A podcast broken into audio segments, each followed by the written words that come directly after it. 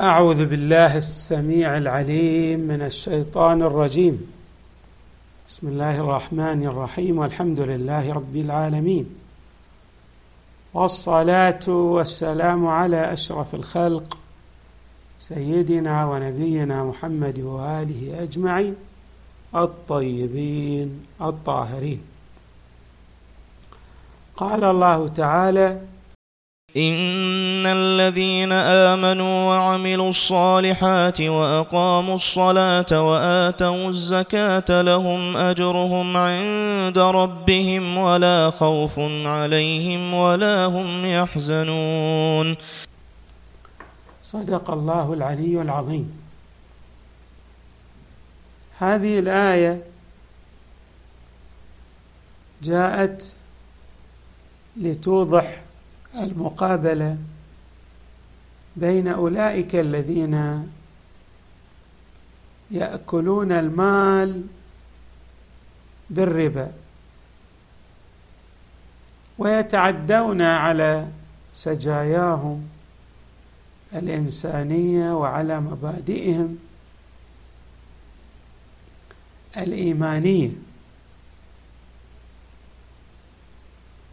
في مقابل هؤلاء هناك فئة من الناس التزمت بالإيمان من الناحية العملية. ليس فقط التزاما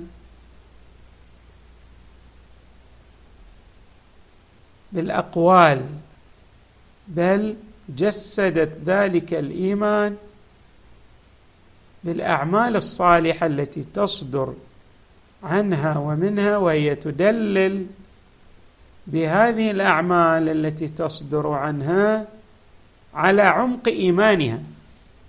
إن الذين آمنوا وعملوا الصالحات.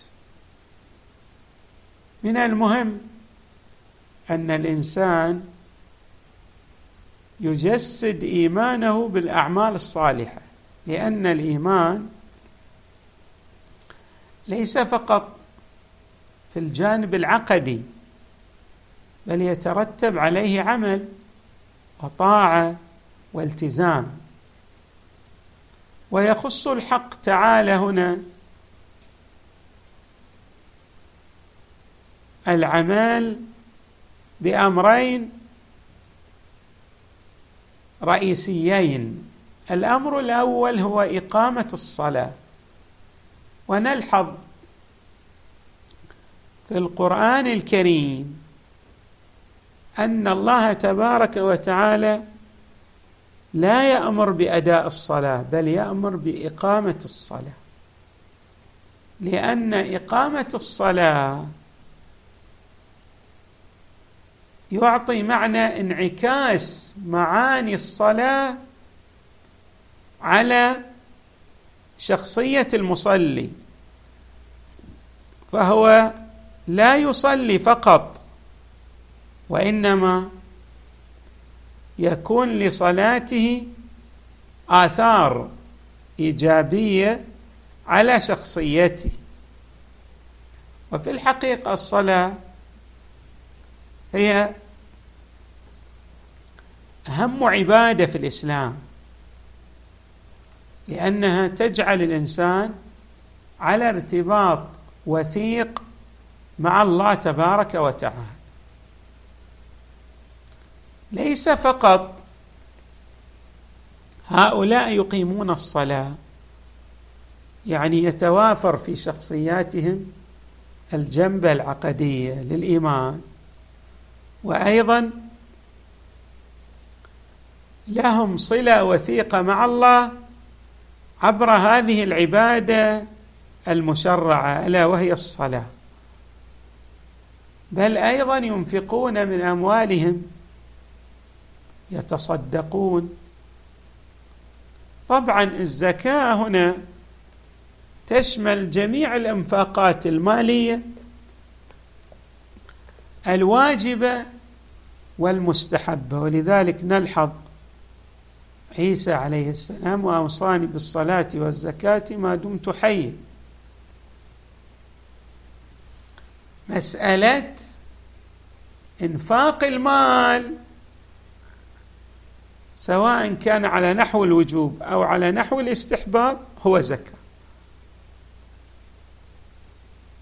والآيات التي جاءت في القرآن الكريم جاءت بهذا المعنى يعني التي توصي بأداء الزكاة هي في الحقيقة لا تحض على الإنفاق الواجب فحسب. بل تشمل أيضا الإنفاق المستحب. بمعنى أن الإنسان لا يقتصر في إنفاقه على ما افترضه الله عليه بل يجعل جزءا من أمواله في سبيل الله لأن ذلك مطلوب منه الله تبارك وتعالى طلب من الإنسان أن يجعل. لا نقصد الطلب الواجب الأعم من الواجب والمستحب. ولكن هذا المستحب يركز حقيقة الإيمان في شخصية المؤمن. لكون الإيمان ليس فقط أقوال أو أمور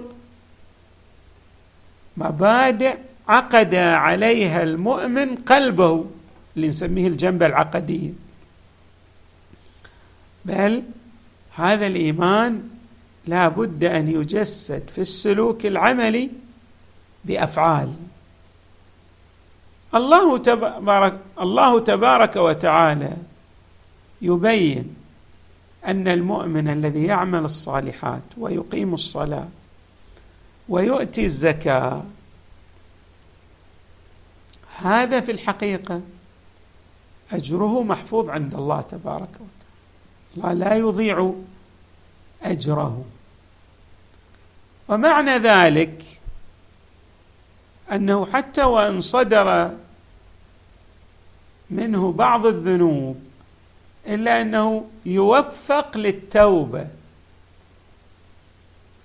وبالتالي سيصل إلى رضوان الله تبارك وتعالى نتيجة لإيمانه وعمله الصالح بالخصوص إذا كان من المواظبين على الصلاة والإنفاق المالي.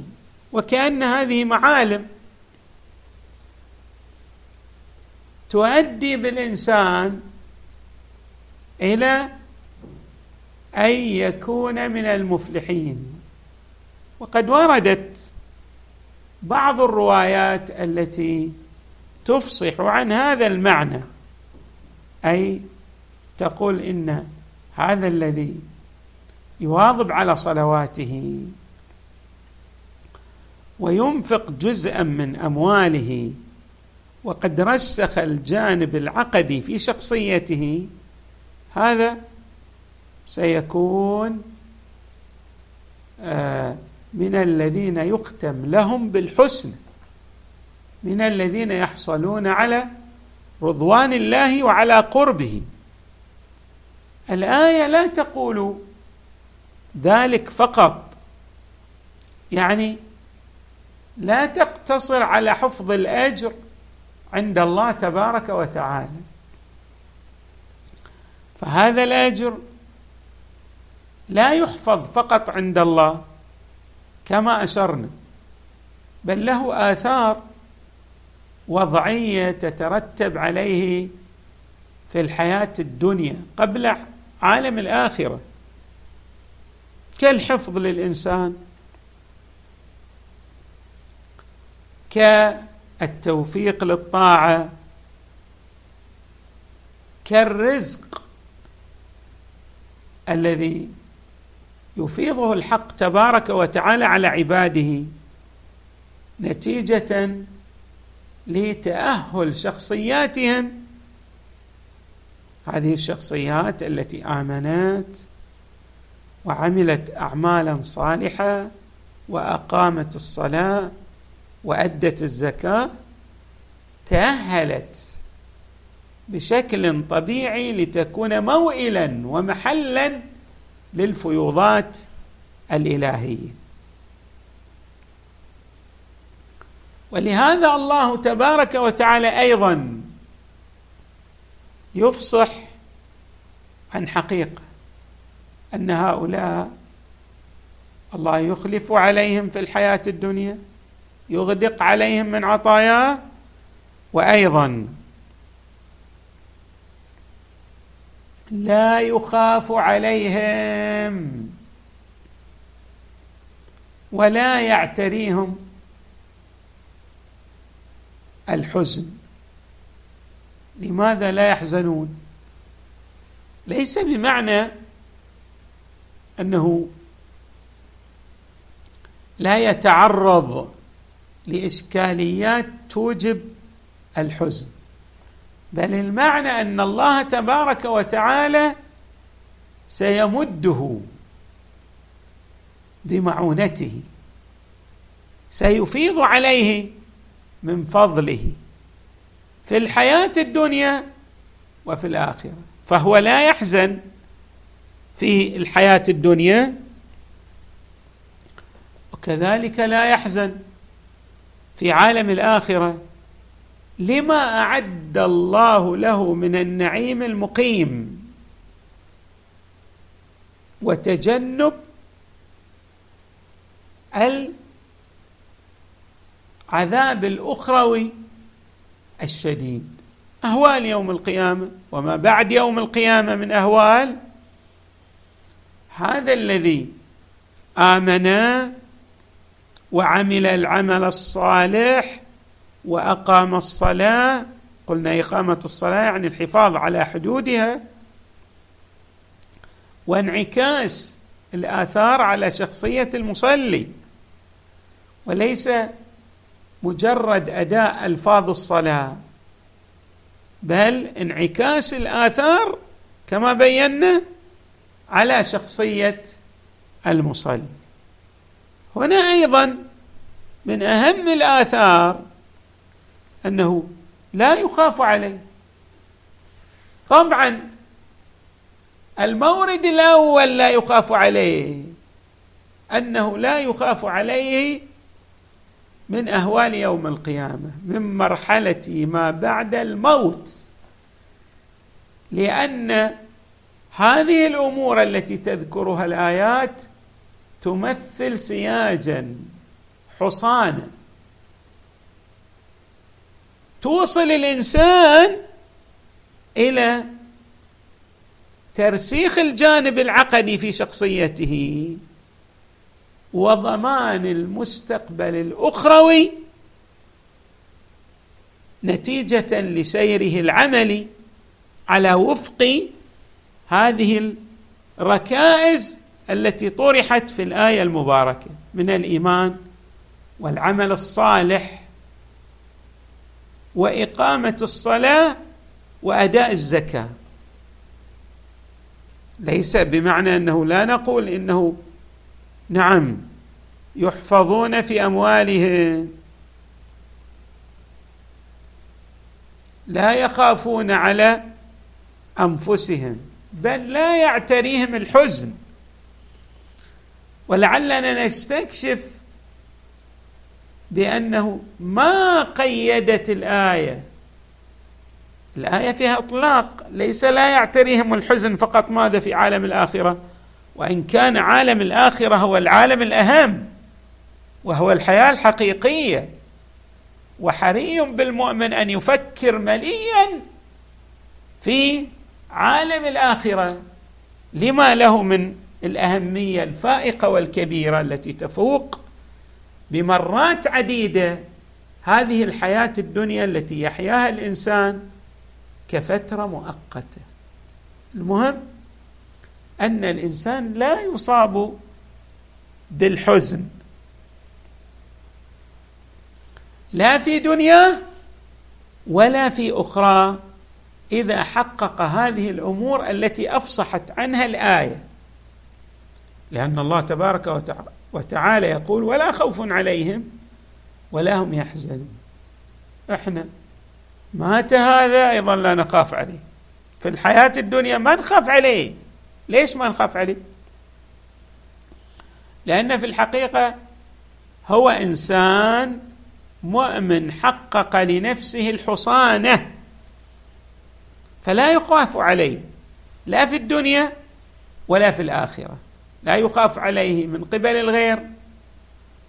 وهو أيضا لا يخاف بالرغم من الإشكاليات المتعددة التي قد تعتري مساره لكنه لا يخاف لأنه يعلم أن العاقبة المنتظرة بالنسبة إليه نتيجة لإيمانه وعمله الصالح